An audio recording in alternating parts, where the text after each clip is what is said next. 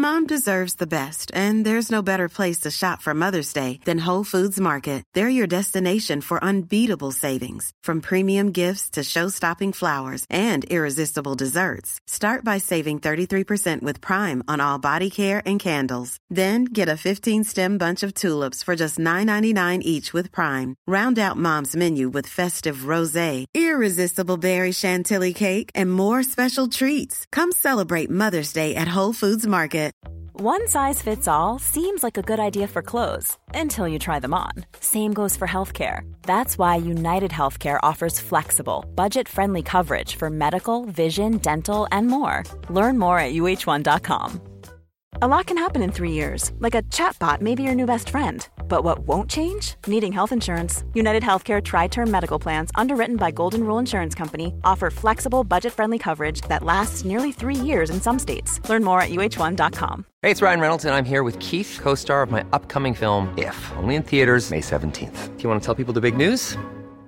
All right, I'll do it. Sign up now and you'll get unlimited for $15 a month in six months of Paramount Plus Essential Plan on us. Mintmobile.com slash switch. Upfront payment of $45 equivalent to $15 per month. Unlimited over 40 gigabytes per month. Face lower speeds. Videos at 480p. Active Mint customers by 531.24 get six months of Paramount Plus Essential Plan. Auto renews after six months. Offer ends May 31st, 2024. Separate Paramount Plus registration required. Terms and conditions apply if rated PG. You're listening to Side Hustle Pro, the podcast that teaches you to build and grow your side hustle from passion project to profitable business. And I'm your host, Nicaila Matthews Okome. So let's get started.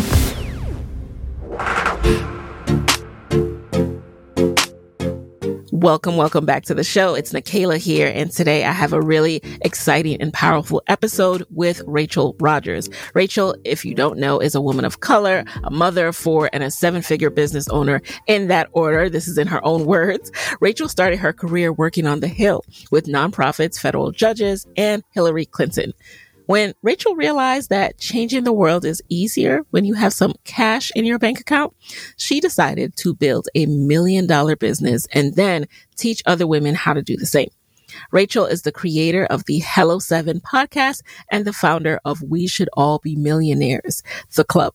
Her book, We Should All Be Millionaires, is a women's guide to earning more, building wealth, and gaining economic power every week. Her no BS business and life advice gets delivered to over 125,000 fans and her visionary guidance for female entrepreneurs has been featured in Time, Forbes Entrepreneur, Fast Company, The Washington Post, and more. I really love this episode, you guys. A few solo episodes ago, I talked about what I learned from reading this book, how it was suggested to me by my sisters and how I got so much out of it.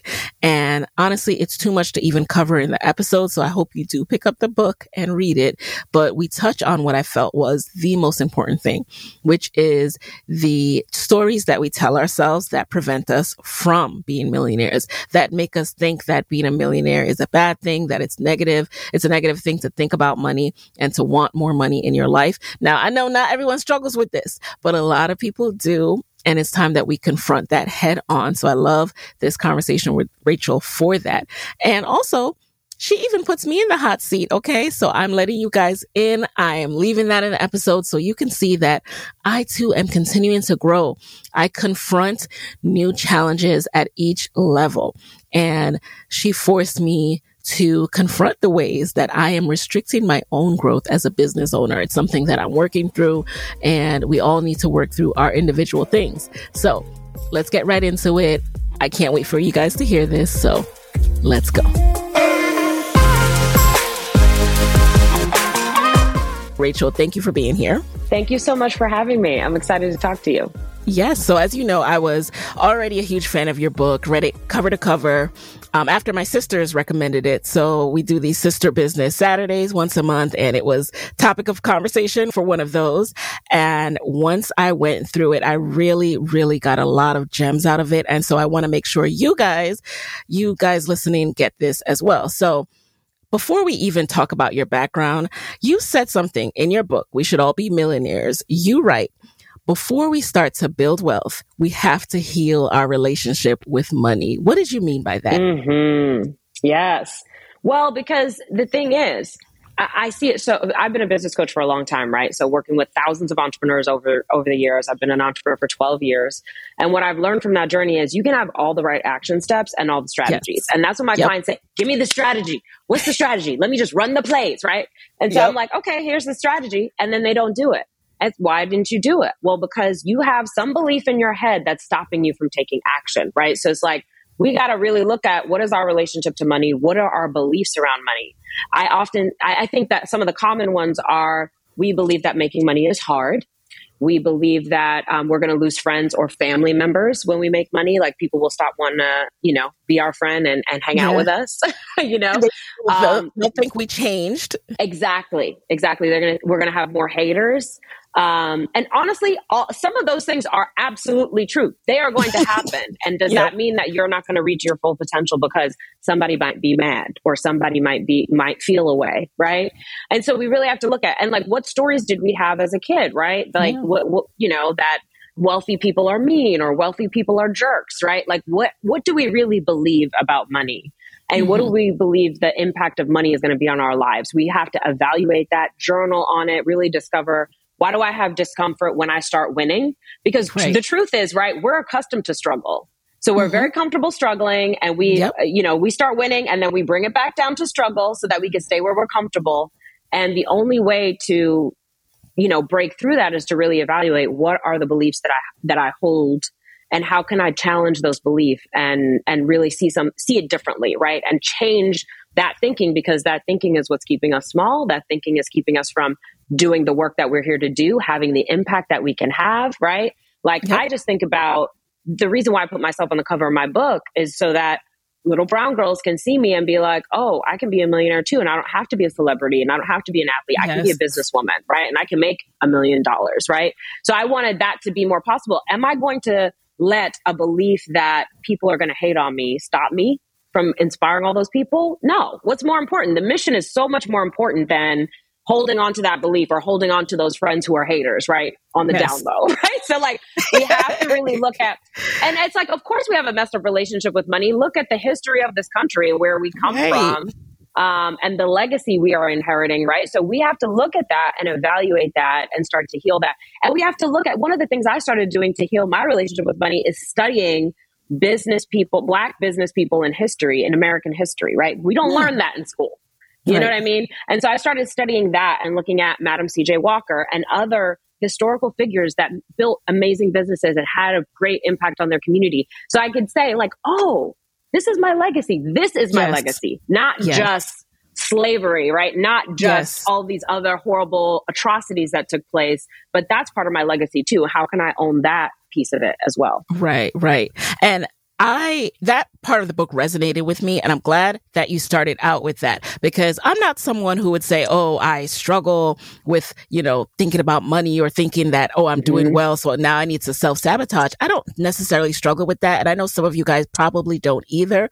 But as someone who is a believer, a Christian, there were times when as a business owner, you have to think about money a lot. You got to start planning. You have to think about what, what do I want out of my life and how am I going to get there? And so as you start to have to wake up every day thinking about money, you start to feel this dual mind of, and you start to think about those things like, oh, money is the root of all evil and all those messages mm-hmm. that we were taught. Yep. But that is not true. Like you do not money is not a bad thing. and you are not more virtuous by remaining uh, poor or by not being mm-hmm. rich, keeping yourself in exactly. a lower economic status. That does not make you more virtuous. And your book, your book confronts that head on. and absolutely you talk about that so can you touch on that a little bit more too in terms of like you know um, you're like you know do you think God won't like this? God likes donations too. Do you think if you don't care about money, do you also not care about paying your rent? You know what I mean? Like that. Exactly. Those were some lies. Do you not care about you, your kids? Yeah. you know what I mean? Do you not care about eating? Right? Do you not care about all of the resources that you have available to you? Right. I think a lot of times we think that we have a, a positive relationship with money and we don't have yeah. these problems, but a lot of times. Yep. What's going to happen is as we grow and as we have more wealth available to us, yes. our subconscious might be at work. You know, so like it'll be, you know, entrepreneurs will say things like, well, I only want to do one on one work. I don't want to do things that are scalable.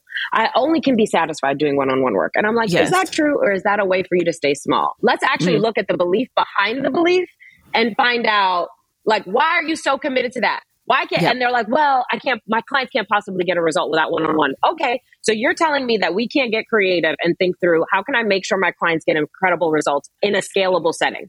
Let me right. brainstorm what that would look like. Let me at least do that first before I commit to putting a ceiling on my income. Right? Yes. No, the ceiling on the income comes first. Let's do that. Right? Let's yes. give, me, give, me, all the reasons. I don't want to have employees. I don't want to manage people. Right? Like, yeah. all the reasons. It's like, what's behind the reasons is probably some limiting belief about money that is keeping you small and preventing yes. you from building the empire that you could be building and having the massive impact that you could be having. Look behind the surface stuff and really dig in to say why. And you know, one of my favorite coaching tools and one of my favorite ways to like uncover the limiting beliefs is just the five right. whys, right? Ask why. And I, hmm. I do this with my clients like, oh, I don't, I don't want to do um, group stuff or I don't want to have employees. Why? Well, because I don't want to manage people. Why? Well, because I think it's going to be hard. Why do you think that? right? And just like keep doing it until you get to the point. Well, this one time I did this, and now I have this. You know that I'm, and I'm like, yeah, yeah, Now we know what's really going on, right? It's not this right. stuff over here that you just keep repeating to yourself. It's really that mm-hmm. stuff, and if we deal with that, we can break through to the next level. You know, so Absolutely. let's stop pretending that we don't like money.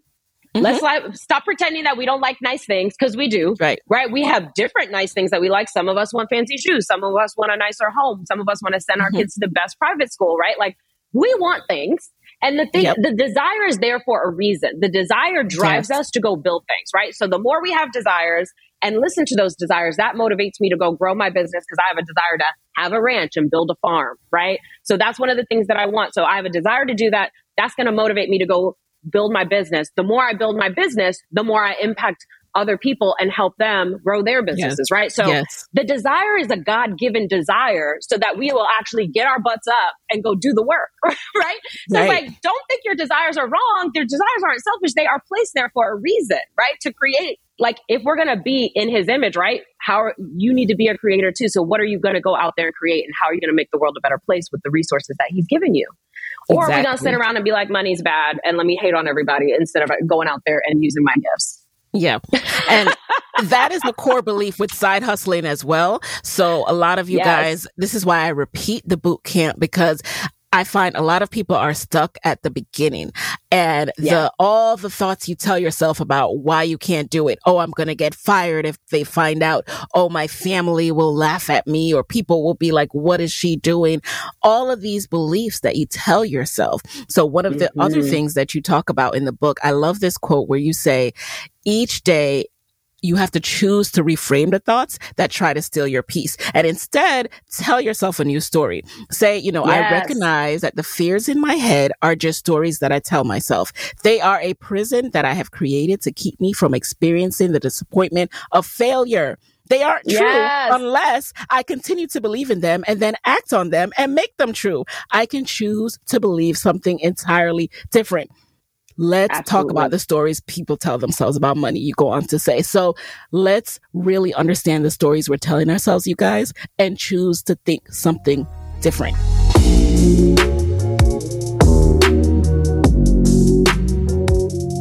Yeah. So when did you become this all wise person, Rachel? How, how did you get started in entrepreneurship? I mean, now now you're you know you're just killing it and doing all the things. But what was your background before creating Hello Seven? Well, you know what's so funny? It's the most hilarious thing that I now teach people about money and talk about money. I'm like, I was the worst with money. I yeah. was the one that was overdrafting my bank account on a regular basis. So I'm like, how is it that people come to me for expertise on this. This is bananas. Yeah. you know, yeah. this yeah. is why I was like, you know what, God's plan. You just you don't know, right? Yep, yep, you yep. do not know what you're here for, right? nope, nope, nope, nope. But where I started was I went to law school. Well, I went to college, and I went to law school, and law school was a traumatizing experience. And I was like, oh, actually, I don't because because it's really not created for people of color, women, you know and it's a very like close knit. It's a very much a, a, a cosm of the old boys club, right? So. Mm-hmm. um, it's sort of designed so that you are uncomfortable if you're not one of them. And so right. a lot of my classmates was like, oh, my dad's a judge and my father's a this, and I'm going to do this after school. And it's all like who you know. And I was completely unconnected, right? So I didn't have access to that. And I also mm-hmm. just found like we lawyers, right? We treat certain professions in this country that they are better than others, and lawyers mm-hmm. is one of them. And so, like, you know, once they're in law school, they're like, well, I'm going to be a lawyer. And so they start adopting this attitude of, I'm better than everybody. It's like lawyers and non lawyers, right? Is like yeah. the language that they use. And I, it's, I don't know. It's just very icky. You know, I, I didn't resonate with it. And I didn't like the people. I didn't like lawyers. I, I just feel like the whole culture of practicing yeah. law is, is is gross. Frankly, very patriarchal, very sexist, very racist. It's all built in. Mm-hmm. And so yep. I was experiencing that, but didn't know it. I didn't know it. I didn't know how to name it. I just knew that it didn't feel good, you know, and I wanted to get away from all of it. So, and I did well in law school, but I, I by the end of it, I was like, I got to get away from these people. I'm not here. I'm not going to even practice law. Like, find me something else to do. Um, right. And so I read, I read the four hour work week and I was like, okay, let me start some side business, right? So like, let yep. me start my side hustle. And yep. so I was clerking for a judge after law school and I was like, I'm going to start this t-shirt business. Um, and so I got like, you know, I found a designer, I paid for the designs, got the t-shirts made. And then I realized, oh, in order to sell these, I got to actually have money for inventory. I don't got that.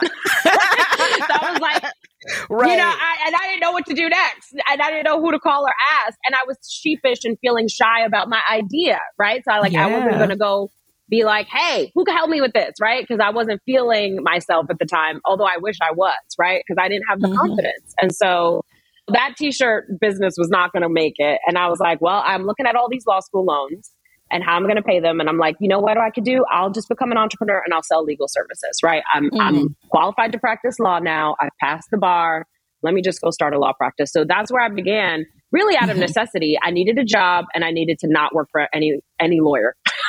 so yes, like, yes. Let me create my own freedom because I'm not going to make it at some of these law firms with what they have going on up in there.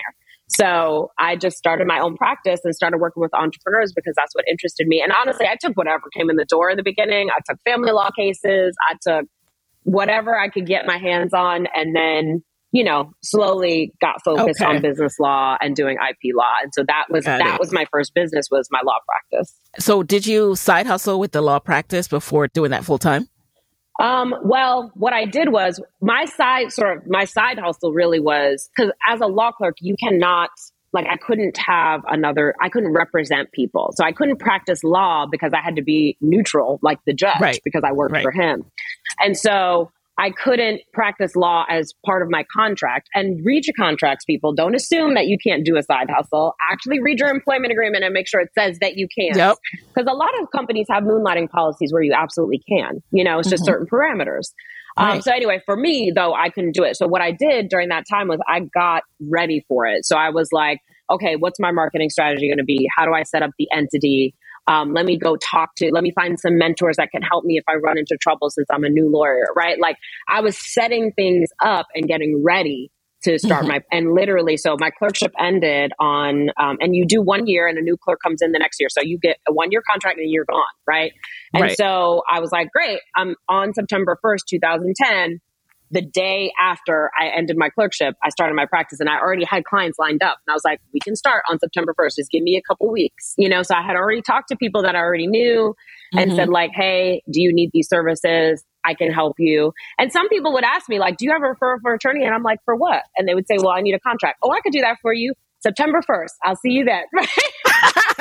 so that's what I did. And I had three clients yeah. on September 1st and love it. You know, hit the ground running yes.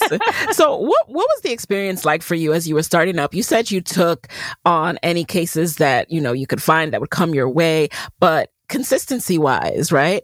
It's so yes. hard when you're starting up to predict what your revenue will be month to month. How did you handle yes. that? Yes. So it was definitely feast or famine. I mean, I had what I did was I actually downsized my whole life. So I owned a house I rented it out and moved into yep. a tiny basement apartment with my husband. We had a nice car. I gave up that lease, got like a busted whatever, you know, old Nissan Altima, really old with that, you know, hundred thousand miles on it that I bought for like a thousand dollars. That's what we were yes. driving. So wow. I really downsized my life so that I could live off of peanuts while mm-hmm. I was mm-hmm. trying to get this off the ground. Um, and so that was my strategy. I'm like, how can I reduce my stress level? Let me rent out this house. Let me do all of these things and make my lifestyle much less so that we can mm-hmm. manage it while we figure this out. Um, and so that's what I did. And then I just was like, I, I sent an email to everybody I know. And then I sent, you know, postcards and like little holiday cards to everybody yeah. I know and said, I have a law firm. Here's what it's called. Here's what we can do please, if I can help you, please become a client. If you know somebody that can use my services, please spread the word. And I sent that out to like a hundred people. So I'm like, who are a mm-hmm. hundred people that I know that are either my classmates or, you know, my old professors, my parents' friends, my aunties, yes. everybody. Yes. Yes. And I think a lot of people skip that step and it's like, no, no, no. The people who already know you, they're going to hire you first. You right. gotta let them know that you're here and ask yeah. them for for help, which we're terrible and they're going to be your first referral. Yeah, exactly. That's where all my clients came from. That's all where all my referrals came from. Um, mm. That that first like six months, they all came from those initial emails that I sent out. I love it. I also did an initial e- uh, email when I launched Side Hustle Pro, and I talk about that all the time. Like, you have to let your network yes. know what you are doing so that they can tell people what you are doing when someone's looking for an attorney or whatever your service is.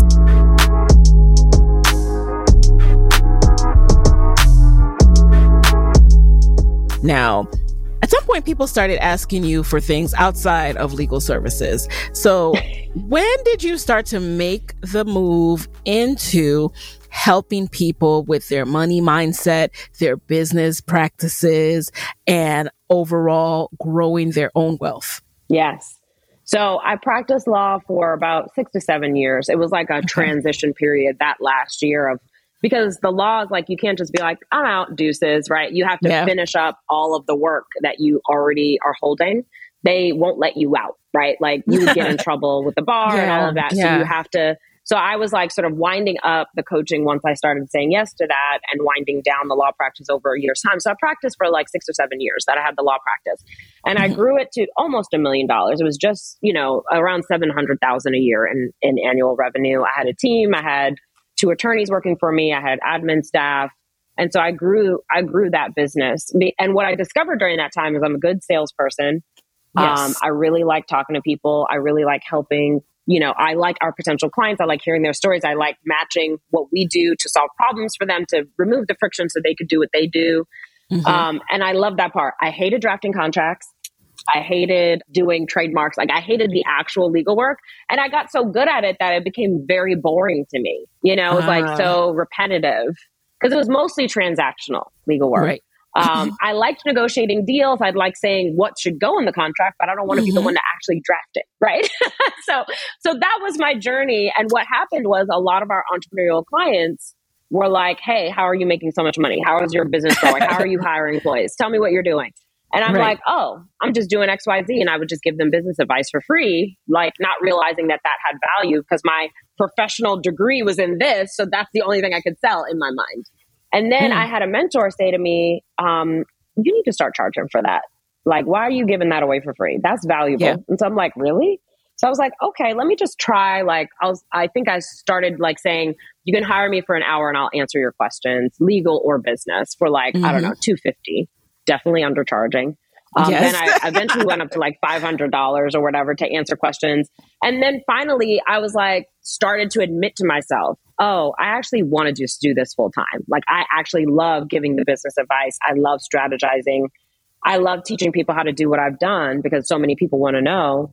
So right. let me teach that. Because at the time, too, all of the business advice was like, how to get to six figures. And I'm like, oh, been there, done that. And also, six figures ain't enough. Like a hundred grand, nope. that ain't gonna do it. you know? so I'm like, let me tell you how to get to at least 500,000 and then above. And what I was trying to do was crack seven figures. Um, but I think the why, why, I wasn't is because I actually hated the work. So it's like I said uh, I wanted more ah. clients, but I really didn't because I didn't want to yeah. do the work, you know? Right. So eventually what happened was one of my associate, one of my associate attorneys had a friend who had a business and she was trying mm-hmm. to figure out how to stop touring around the country. She was like, I'm making a hundred thousand dollars a year or just under a hundred thousand. And I need this income, but, eh, but I have a little boy and I don't want to tour around the country without him because that's what yeah. she had to do. She had like a course or a workshop that she would tour around all these different studios and teach it around the country. And she was like, I need to know how to like make money without doing this. And by that time I had created small business bodyguard, which was like, that would be considered my side hustle. It was like a digital product that I would sell on the side. Okay. Um, so I knew how to do a lot of things. And so I was like, okay, I'll coach her. And so I charged her, I want to say it was like six grand for like six months of coaching, way yeah. undercharging. And, uh-huh. I, and she was sort of like my test case. I was like, let me see if this could work. So yep. I just coached her for six months. We'd talk every two weeks. I'd tell her what to do. I gave her resources, strategize with her. And by the end of it, she had a m- way more successful business. She grew her audience. Um, she had an am- amazing new offer. She was making a lot more money and she didn't have to tour anymore. And mm. so she told all her friends, and then they started coming in. And I was like, mm, I really like this. So then I started thinking about the transition period. And it took me a while to say, like, okay, I don't have to do this anymore. But I had kids and I was a sole breadwinner. So I had to make that money. So I couldn't just close my practice and be like, I'm going to do this thing over here because it sounds fun. I had to mm-hmm. slowly wind down the law practice and scale up the business coaching. And it took me like a year to do that. So once you were full time with that, did you immediately make it a course format? How did you scale that? So, I mean, I was just trying different things. And at the time, too, I had signed up for um, a coach certification because I wanted to be good at it, you know? Yes, yes. Um, and so I wanted like the tools, the coaching tools, I wanted to learn how to use them to help people with their mindset stuff that kind of got in the way. Because I could see I have the strategies and the marketing and I know what to do, but I want to make sure that I can help them get past the places that they're stuck. So I did a coach certification right. and then I just started trying different things. I hosted retreats. I did like one day events. I did one on one coaching. I sold group coaching. I mean, I sold like eight different coaching packages that I was yeah. experimenting with short term courses, all the things. Wore myself all the way out doing it all that. sounds exhausting. Listen, I'm tired just recounting it to you. Um, so, so I tried a lot of things. And then I had to figure out like, oh, doing all the things is not going to work. You got too many babies for this. You tired, right? Like what's, what, what's actually moving the needle? Like, let's look at the data mm-hmm. and say what sold. It's exactly what I used to do in my law practice. What sold the most? Let's cut out yep. all these services that don't sell or that require a lot of work and that's not our best seller. Let's just focus on our right. best sellers and get rid of everything else and streamline. Yeah. The less we do, the more money we make, truly. Yes. And so yes. I was like, okay, great. Let me do that with the business coaching. And so I started merging that and narrowing it down. And so I narrowed it down into first a course. Um, okay. and did this course and launched it and it did okay. And then I was like, you know what? I'm going to launch a mastermind. And that's really what I launched. W- once I did my course, which is called Multiply, then that summer I was like, okay, this ain't it. This is this that launch was exhausting, and now I got to deliver. And I'm like, mm. I, I, don't ever want to do that again because you know I was trying to do one of those big mega launches. We made four hundred thousand, which was the most I ever made in a launch. But I was doing it mostly myself with my husband helping me. That mm-hmm. was it because I had at this point had offloaded all the attorneys on my team. The admins on my team had gone right because they were they had got hired for a law firm. They weren't interested in this new thing. And so it was me and my husband. And I was like, I'm tired I don't want to do all these coaching anymore. I don't want to do yep. mega launches of these courses. That's exhausting. And so I was like, I'm going to do a mastermind. I want to work with people long term. And so that's what I started Hello Seven with. And mm-hmm. we had 50 people in it and we made a couple million dollars and it was great. And that's what we did up until the pandemic. So that was, that's, that's the journey. What is a mastermind to you? So what does that entail? What does it mean? Yes. So, a mastermind is really just a group of entrepreneurs who want to grow their businesses um, and who want to grow like as, in personal development. Yes. Um, and they gather together to to mind meld, right? To say like we all got different expertise, mm-hmm. we all have different industries that we're in, we have creative ideas. Let's gather together, let's support each other, let's create a network, let's hire each other, let's have each other on our podcasts and platforms, right? Yes. Let's help each other out. Um, and, you know, my structure was there's a group leader, right? So yes. I know how to build a seven figure business. I'm going right. to teach y'all how to do that. And in the meantime, I'm going to sort of facilitate, attract great people for y'all to be connecting with each other mm. and strategizing and partnering with each other. So to me, that's what a mastermind is, whether it's paid or unpaid. Um, yes. That's what it should look like, in my opinion. Got it. And there's a couple things I want to unpack. So first of all, I love that you talk about getting that coaching certification because nowadays too many people are labeling themselves business coach. And you know that there's this lot of gray area here. Yes. There's a lot of gray area. And there's I, a lot of gray area. say, as a side note i do think coaching is a mostly women woman run business and like woman run industry. There's a lot of women coaches. I, I would probably guess that there's a lot more women coaches than male coaches. And in fact, I think there's data to support that. And yeah. so I think when that happens, I think it's very easy to diminish something that women are doing. You know what I mean? That's fair. And so That's fair. I, I feel like the coaching industry, yes, there are definitely legit complaints, but I also yes. think it's devalued work, just like teaching is devalued because mostly women do it. Yep. So it's devalued. So yes. I think we have to keep that in mind. Like we should yes. critique things. We should mm-hmm. say, how could this be better? And also notice notice our biases that are coming into right. play when we're analyzing that at the same time and i think also that we should be more clear about what it entails. That's why I ask what's a mastermind, for example, because a lot of people don't know what these terms mean. What, what yes. kind of business, first of all, should get business coaching? Because I believe, right, you should side hustle for a bit first, grow your business because you can't expect to go from scratch or maybe you can't, you tell us, to go from scratch to jumping into your mastermind and having a 7 million business that you haven't even validated is a good idea mm-hmm. that there's a customer out there for this at all, right? So yes. there's phases of this. So who uh, 100% be looking for, yeah, who should be looking for business coaching? Like what's the prerequisite before you're ready for business coaching? Mom deserves the best, and there's no better place to shop for Mother's Day than Whole Foods Market. They're your destination for unbeatable savings, from premium gifts to show-stopping flowers and irresistible desserts. Start by saving 33% with Prime on all body care and candles. Then get a 15-stem bunch of tulips for just $9.99 each with Prime. Round out Mom's menu with festive rosé, irresistible berry chantilly cake, and more special treats. Come celebrate Mother's Day at Whole Foods Market. A lot can happen in the next three years. Like a chatbot may be your new best friend. But what won't change? Needing health insurance. United Healthcare Tri Term Medical Plans are available for these changing times. Underwritten by Golden Rule Insurance Company, they offer budget friendly, flexible coverage for people who are in between jobs or missed open enrollment. The plans last nearly three years in some states, with access to a nationwide network of doctors and hospitals. So, for whatever tomorrow brings, United Healthcare Tri Term Medical Plans may be for you. Learn more at uh1.com. Hey, I'm Ryan Reynolds. At Mint Mobile, we like to do the opposite of what Big Wireless does. They charge you a lot we charge you a little. So naturally, when they announced they'd be raising their prices due to inflation, we decided to deflate our prices due to not hating you. That's right. We're cutting the price of Mint Unlimited from $30 a month to just $15 a month. Give it a try at mintmobile.com slash switch. $45 upfront for three months plus taxes and fees. Promo for new customers for limited time. Unlimited more than 40 gigabytes per month. Slows. Full terms at mintmobile.com. If you own or operate a business, whether it's a local operation or a global corporation, partnering with Bank of America could be your smartest move.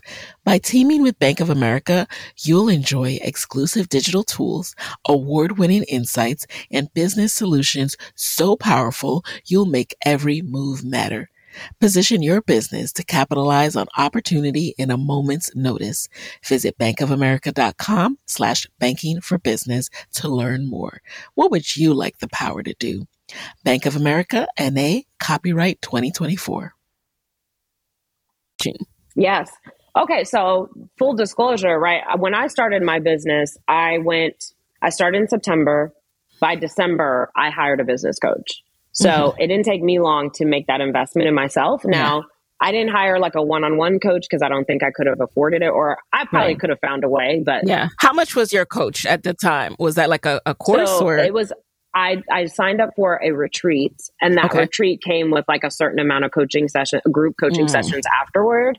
And so that was a $2,500 investment, which felt like Got an it. enormous amount of money yeah, Yeah, of course. And it was, um, I did a $500 deposit and that's all I could afford. I'm pretty sure I put that on a credit card. And then I was like, I don't know how I'm paying the next $500, but I got 30 days, so I'll figure it out. Mm-hmm. you know, mm-hmm. and I did. Mm-hmm.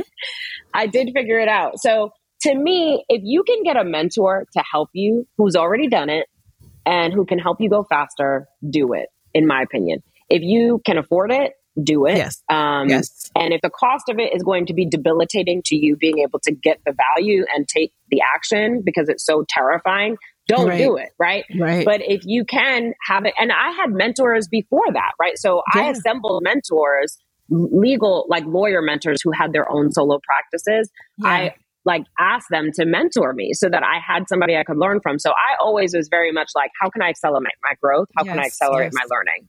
So Right. like, how can we go faster? And if we can't get it in a coach, can we get it in a book? Can we get it in a course? Where can, how can I learn so that I don't have to make the mistakes and, and figure, why am I reinventing the wheel when somebody's already made a wheel? Just show me how to make the wheel. Exactly. Show me the exactly. steps.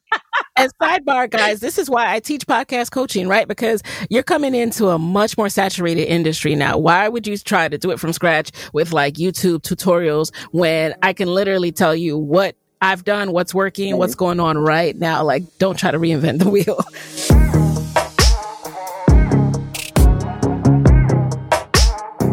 business coaching wise um, are there certain type of businesses you work with like does it have to be online businesses or are there like physical store owners and physical product businesses that you work with as well Yeah.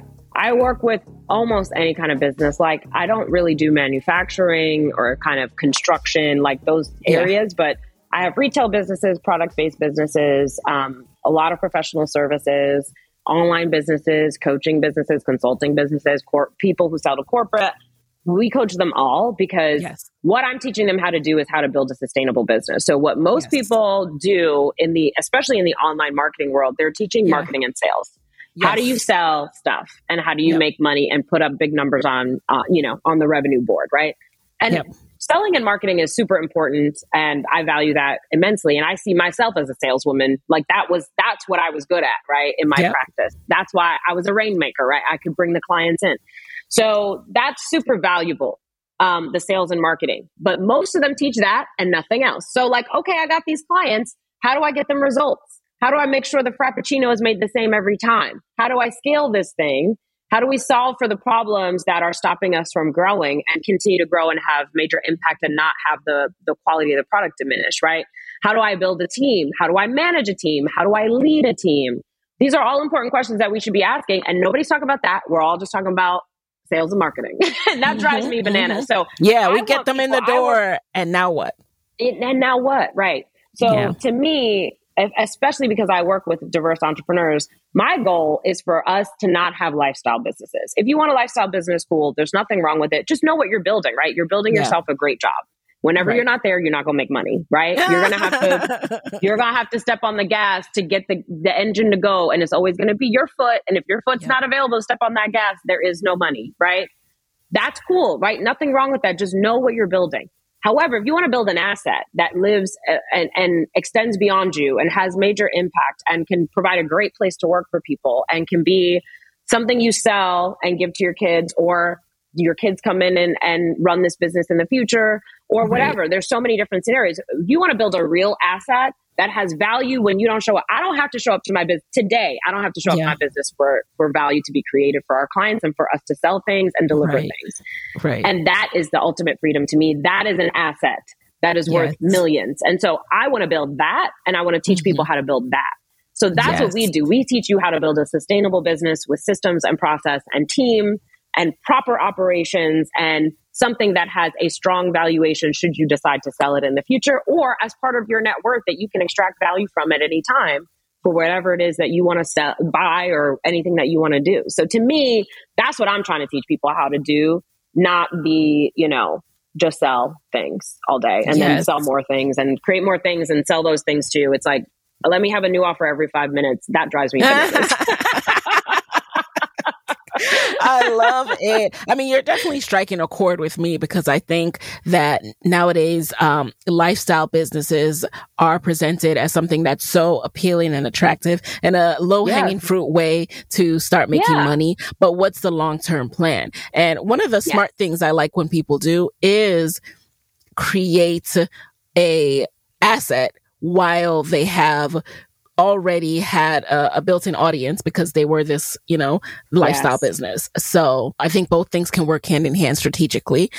Now, agree you mentioned before the pandemic you were doing the mastermind and i know that there was a moment you talk about it in the book where you're like what are we going to do you know mm-hmm. like people are strapped like they can't afford these services what shifted in your business once the pandemic hit so what happened was that you know once it was declared a pandemic that was a very scary time yes. a lot of people were like I, I can't go to work i don't know what's going to happen people who had more vulnerable positions or certain industries were hit really hard. And so yeah. suddenly income was like dried up overnight, right? Mm-hmm. Economic markets are not moving suddenly, right?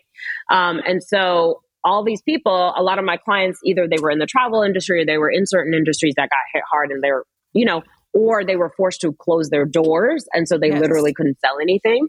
Yes. Um, or, you know, like one of my clients was um, doing grant writing for you know, um, health professionals helping them get, you know, grants.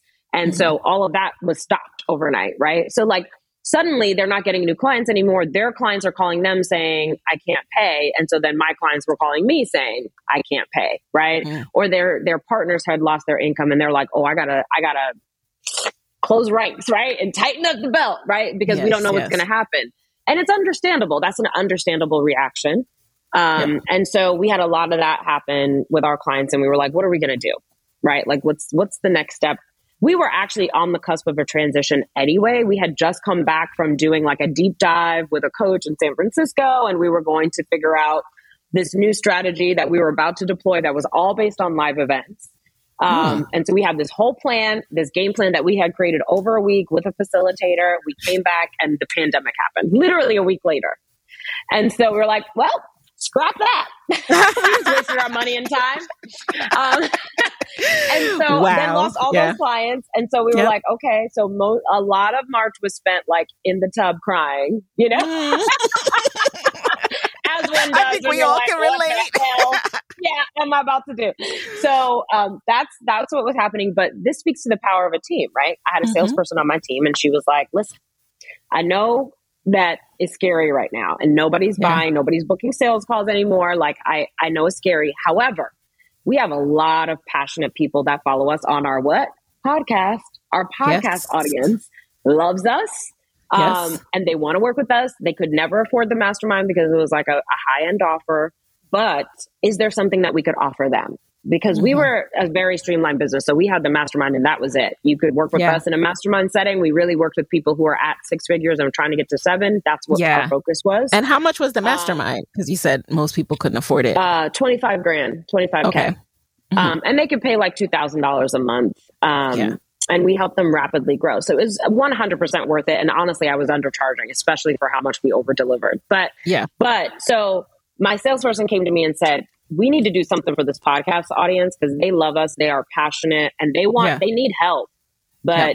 we're not offering anything to them at the price points that they that they would that would make sense for them. And so we were like, okay, let's let's come up with something. We had a, a big Facebook group at the time, so we went to the Facebook group and we said like, hey y'all, if I could help you with anything, what would it be? And they put I want you to help me with branding. I want you to help me with, um, you know, growing my revenue. I want, I want, I need to figure out sales. I need to yep. figure out how to hire an assistant, right? Like everything they wanted help with. And I was like, okay, so I need to create an offer with literally everything. And so then I got the idea.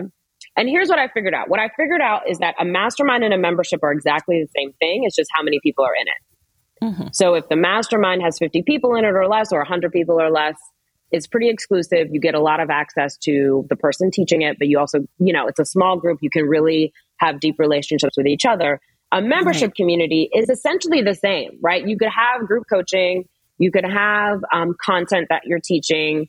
It can be very similar structured, except you have right. a lot more people in it and the price point is lower.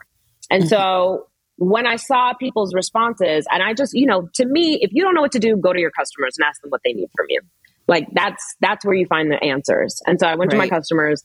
They said what they needed. And I was like, let's try a membership community. And mind you, before this, I hated memberships. I was like, I'm never doing a membership. Membership sucks.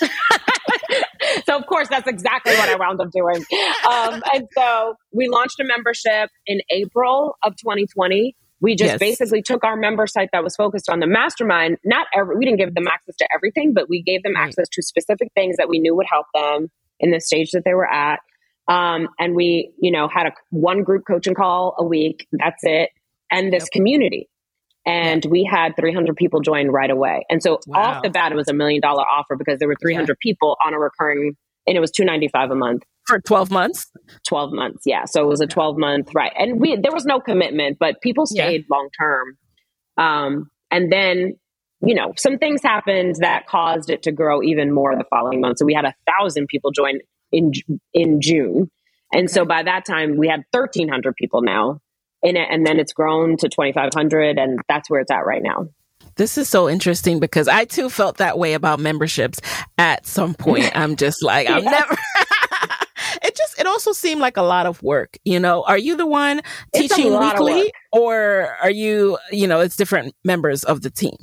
Yeah so no we have different members of the team that are in there teaching and yeah. coaching and i'm not even i don't coach that often in it anymore yeah. um, but we have an incredible team of people that teach and coach in it and yeah. we have all this amazing content that's available to them and a pathway for them to follow to help them. It's the same thing, helping them go from zero to seven figures. Yes. Um, and so we just created a structure that makes sense. And the community, like just having the community of people where you can have a place to, to celebrate your wins, to, to say, Hey, I'm struggling with this. Can somebody help yes. me? Um, yes. And so now, and now we're incorporating live events. So it's it's like clearly there was a need for it and oh yeah. you know once i realized that. But I, the reason why i hated memberships though is because i felt like people always do them because they're cheap right? So it's like uh, it's inexpensive. It's the mm-hmm. safer thing to do as an entrepreneur. Let me just charge $95 a month because we think oh i don't have to sell it if it's $95 a month. People just buy it. No they won't. You still got to sell it. You yep. still got to sell them on it so it's like stop trying to avoid making like having to sell and just charge what the thing is worth instead of so even with a membership, we're charging premium prices at 295, right? We're not and and that price is about to go up too because it's been a while. Yeah. Um, but we charge we charge premium because I want people to pay attention, I want them to be focused, I want them to get the results. And I find that if they pay more, all those things happen.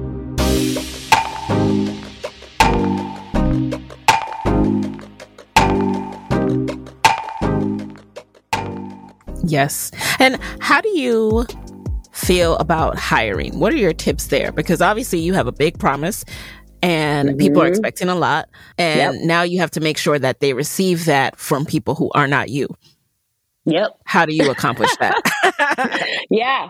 So, um, hiring is usually something that we're terrible at as entrepreneurs because we've never done it, right? Yep. Unless you came from an HR background, right? You probably suck at hiring, right? So it's like it's a, it's something you have to conquer. It's something that you have yeah. to learn how to get good at. And how do you do it? Practice, right? And so to me, it's like, okay, here's what I think the key to hiring is honesty, right? Being yeah. super honest about what is it that I need and what is yeah. it that I value? What are the company values in my culture, right?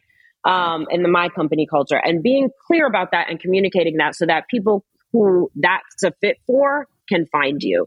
Mm-hmm. Um, and then once you're interviewing people, learning how to interview and get behind the mask, right? Ask the questions that they're not expecting, kind of catch them off guard a little bit, create an environment where they feel safe being totally honest. Mm-hmm. And having them go through a couple of rounds of interviews, make them jump through a couple of hoops to make sure they really want this job. You know, it's almost like having a funnel the way that you would do with a potential client, right? Like you got to fill yeah. out an application, then you have to have a sales call, right? That's yeah. our way of qualifying them. So let's qualify those uh, potential employees as well, um, and and try to get behind the mask and get good at interviewing so you can really identify. And then also, I used to hire people and say, listen, for the first 90 days, it's a trial. Um, mm-hmm. I hope it works out. I'm going to onboard you. I'm going to train you. I believe in you. And at 90 days, we'll both assess is this working or is this not working? And if it is, then we can confirm that it's permanent. And that's yeah. when your benefits begin at 90 days, right? Like, so that's kind of, that was how I did it in the early days. And trust me, I messed this up a million times. So, like, yeah. we have to be okay with the trial and error and understand that entrepreneurship means testing. You are testing everything all the time. Sometimes it's going to work, sometimes it's not. And if it doesn't work, yeah. you're going to learn a lot and then you can get better, right? And apply those lessons and get better. Right. So I think that hiring is crucial. Getting good at it is important. Um, but they are amazing, talented people out there. There are people on my team who do things that I absolutely could not do. Like Hello Seven would not be yeah. where it is without the talent that we have on our team. Yes. Um, we have 30 full time employees now. And, wow. and, now I have an amazing wow. HR director. So she's, mm-hmm. she runs that. And so like, you know, hiring is no longer my problem. well, for the high level people, yes, but but um, but yes, and that's what the other thing is. If you can get help, right? If you can mm-hmm. hire a recruiter to to find you the right people, do yes. it because again, right? If there's somebody who knows how to do it and I don't know how to do it, let me save myself the headaches and have them right. do it for me, right? Because right. they have the right. skill set, or have them teach me how to do it because they have the skill set. Right. And, you know, before we get to that level, I just want to bring it back a little bit because I know most of us listening are at those stages where we're conquering, like what we touched on at the beginning, the mental roadblocks that are keeping us either yes. from starting or from growing. Um, I took one of the quizzes on your site and I think the results said something about, you know, all the people I need to hire. And I was like, whoa, whoa, whoa, Rachel, whoa, whoa, whoa. Yes. you were telling it was telling the results. I, I forget the name of the quiz. It's like just basically, you know, the growth the scale next, assessment. The growth scale assessment. Yes, guys, go over yes. to hello7.co and take that. And I was, you know, I was like, this is accurate, but now I need to wrap my mind around this mm-hmm. and work on this next stage because there's a there's a moment where you just can't visualize hiring this many people. Like it's overwhelming, and we have well, to recognize you, that. Just, and what if you just thought about hiring the next person? Like who's the next true. person that you that's think true. you really need on your team? I'm not sure. this is why, this is why I need to. I, I need some coach. I need some more coaching. I, I, I feel like I I'm I have a solid team that moves the podcast forward now. But then, as far as business wise, I I need to think that through. Yes. Yeah. yeah. Do you have a full time executive assistant? I not a full time. I have a virtual assistant who is not okay. full time, is contractor. Yes, who is amazing, so that, that, and I need to even utilize more. Like I under delegate. Yes. I struggle with under delegation. and so just think about this. Like here's how I always when you have a great employee, you hire them mm-hmm. an assistant. Yes. And then you'll get more out of that employee. And so you mm-hmm. are your first great employee Yes. So that is always what I recommend as your first hire is a full-time executive assistant. And when you do that, trust me, and you just give them every and anything, hand over your inbox, right? Mm-hmm. Like hand it over. And of course, train them, talk to them, communicate so that they know what to do, but let them do it and take that yeah. off your plate. All you're going to do is think of ways to make more money and to have yeah. more impact and to make yeah. your content even better, right? So it's like yep. if you free up that brain space from scheduling things and sending emails and some of the admin tasks that probably, you know, for a lot of us, like they definitely are not in my wheelhouse. I'm terrible at staying on top of that kind of stuff. yeah, yeah. so organization is not my skill set. No, I mean yes. I am very organized, but my inbox response time yes. is, you know, suffering because of of my lack of delegation. And you know, we're gonna get better at this. We're gonna get better at this. Um, yeah. So I appreciate so that growth assessment scale. The response yeah. time the response time is directly connected to revenue, right?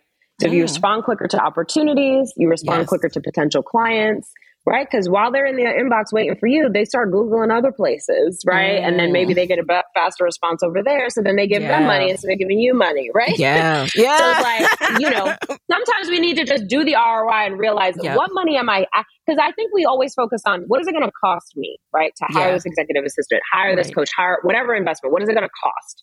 What we don't think about is what money am I already losing because I refuse to pay this cost, right? Yes. So like, what's the value of that? The value yeah. of the executive assistant for me is literally millions of dollars that I otherwise right, would not make right. because I would be distracted working on this stuff mm-hmm. instead of mm-hmm. doing what I do best and what's really in my wheelhouse and my yeah. strength. And the cost is not even necessarily financial. Like I hear you say, the cost is time, which is more valuable than the actual yes. money, right? So the I cost is not oh, what it literally costs, but how am I utilizing my time if I'm not mm-hmm. doing XYZ, if I'm not having my wonderful assistant help me more? Yes, exactly. Exactly.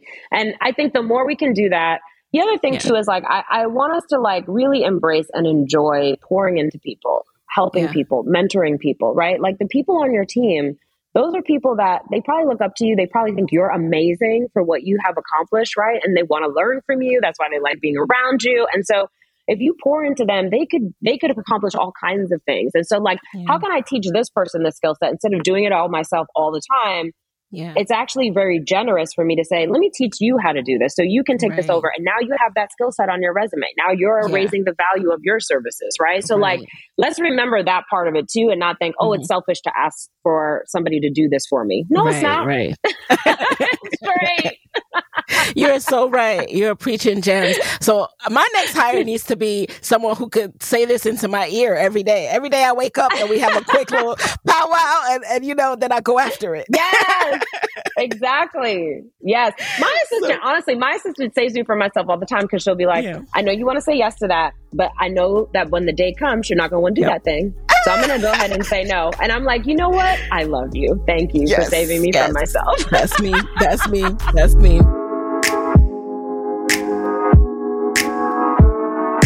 Before we get into the lightning round, what should everyone's first step be if they are interested in learning more about Hello Seven, working with your team? What should be the next step? So there's two things they could do. One mm-hmm. is they could do the growth scale assessment because that's going to help them see like where am I at right now? You get an yep. entire report that's yes. going to tell you exactly what you need to work on for your business because it's very specific to the level of business that you're at and it'll give you mm-hmm. specific advice to build that start to build that sustainable business. Yes. So that's valuable and that's great. That's on our website. Um, but the other thing that I love is we do a challenge every month. It's called the Make Money Moves Challenge. It's just makemoneymoves.co. And that's where we spend five days together making money moves. So I'm going to teach you how to sell. I'm going to give you money moves to make every day. And you got to do your homework and take those action steps. Yes. It's transformative. We have so much fun. And by the end of the week, they're going to be, you want to do mindset work in five days, you're going to be a different person by Friday. all right. All right, guys. So you heard, you heard what you need to do next. So now we're going to do a quick lightning round. Rachel, you just answer the first thing that comes to mind. All right. So, number one, what's a resource that immediately comes to mind when you think about your business that you can share with the Side Hustle Pro audience? The first thing I think of is coaching. Like, to me, that's the most valuable thing. Um, but in terms of a tool that I love, I'm obsessed with Loom. So Loom, mm. like, you know, Loom is an app that you can use to record your screen and you can talk yeah. over it. And so yeah. that's what I use all the time with my team to give instructions on things, to say like, yeah. to walk them through something, to say, here are my edits on something. It just makes everything go faster. And the faster I can give feedback, the faster our company moves. So yes. um, that's one of my favorite tools right now. Alrighty. Number two, what's been the best business book or podcast episode that you've listened to this year? Ooh, so my favorite business book is um, called Self Made, and it's about Madam C.J. Walker. Mm. So that's the book that I highly recommend people read because you actually get to see like what was her marketing strategy, right? Because Madam yep. C.J. Walker is the first female millionaire in America, mm. um, and a black woman. Yep. To be clear, and just brilliant, right? So there's yes. so much to be learned from that. So that is my favorite book to recommend. Um, and I'm trying to think one of the things that I read that I really liked, it's about the flywheel and it's by the the guy who did good to great. And mm-hmm. he teaches you about how to create a flywheel in your business and it's how you scale your business to 100 million because that's what I'm studying now and learning how to do. So okay. that would be the other book that I've read this year that's been great. Love those. Okay. Number 3, what is a non-negotiable part of your daily routine? Breakfast with my children. I, have, I mm. sit down and have breakfast with my children every single morning that's how we start our day. We have that time together, and that's that's non-negotiable. Love it. Um, number four, what is a personal habit that you think has helped you significantly in your business? Running. I just started. I started during the pandemic because I just wanted to have a reason to go outside, and I was like, yeah. I see people running on TV all the time, like in TV shows. so I'm like, I'm, I'm gonna try it. I'm bored. I'm gonna try it. So I started yeah. running and just going for walks. It's a great way to clear my head, get outside, yes. like change my mood. Mm-hmm. Um, if I wake up funky, I'm like, let me go for a walk and not spread my funk around all the people. you know, um, relatable content. yes, I will yes. send voxes while I'm walking, so it can be productive, like sending yep. messages back and forth to friends, family, team. So walking and running is like my favorite thing to do, and I usually do a minimum of two miles. But I'm I'm get I'm growing up to like four miles is where I'm trying to get to. Yes, and then finally, what is your parting advice for fellow women side hustlers who want to be their own boss but are scared of losing that steady paycheck? Yes, here's what I want you to know: making money is easy. It's all the stuff in your head that makes it hard. So just start to say to yourself every day, making money is easy. And then look for evidence that that's true. What evidence is in front of you that that's true? Yes. Um, and when you find that evidence, it helps you to know, oh, now I know what the next best action is to take yes. to make making money be easy, right? So like, oh, I, if I think about making money is easy, and then I think of a friend who could use my services, if I just go talk to her and say, hey, would you like to hire me? She might say yes. That was easy. I could do that again, right? Yep, yep. So stop stop the belief that it's hard. It's the belief yeah. that it's hard that actually um, causes you not to take the right action. Oh, I love that.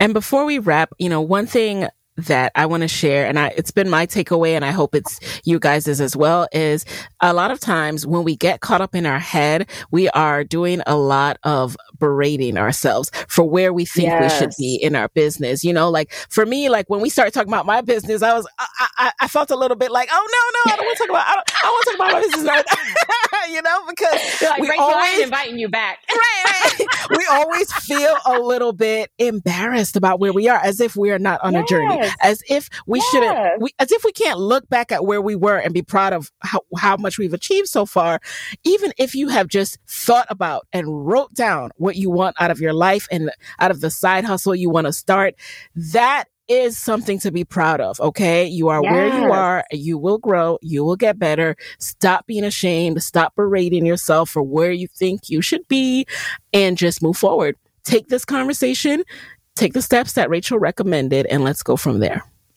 Yeah, right. hundred so, percent. I co-sign, and also I just need to say I'm proud of you. Yeah. I'm impressed with oh, you. Thank you. So definitely, thank you should be impressed with yourself and all that you've accomplished. You're amazing. So thank I love you. that message, and I I co-sign hundred percent.